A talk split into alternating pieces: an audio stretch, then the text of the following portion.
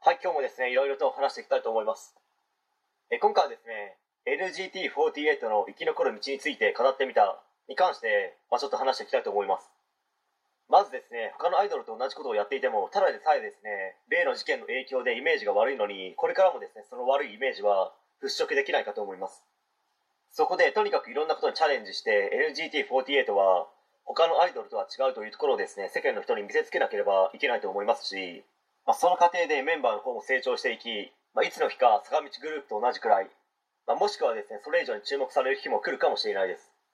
ではまず何をすればいいかということをですねいくつか列挙してみたいと思います、まあ、1番落とし穴に落ちる。2番ゲテモノを食べる、まあ、大食いなど、まあ、3番巨大魚を釣りに行く。4番バンジージャンプ、まあ、5番新潟県の海岸をですねリレー形式で清掃する。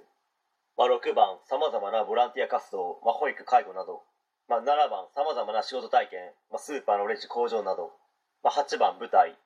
まあ、9番難易度の高いダンス歌に挑戦する、まあ、10番難しい試験に挑戦してみる、まあ、難関大学など、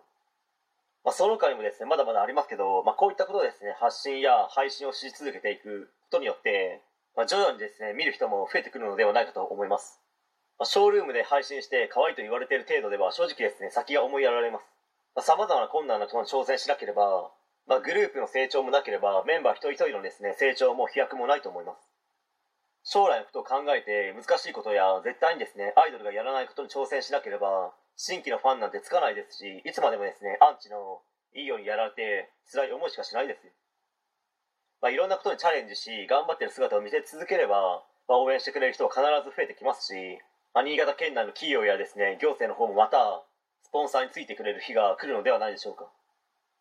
まあ、そして元 NGT48 のですね山口真子さんもその後ですね応援という形で言及してくれる日はですね必ず来ると思いますし、まあ、正直ですね山口真子さん自身も NGT48 自体には感謝しているでしょうし、まあ、今の若手2期生に関してはむしろ騒がせて申し訳ないというですね気持ちもあるかもしれないですし、まあ、素直に応援はしていると思いますけどねまあ、一応後輩ですからね、まあ、元運営の人や一部のメンバーや元メンバーに関してはおそらくですね一生言及することはないかもしれないですけど今の2期生が中心になって活動してくるあたりにですね何かしら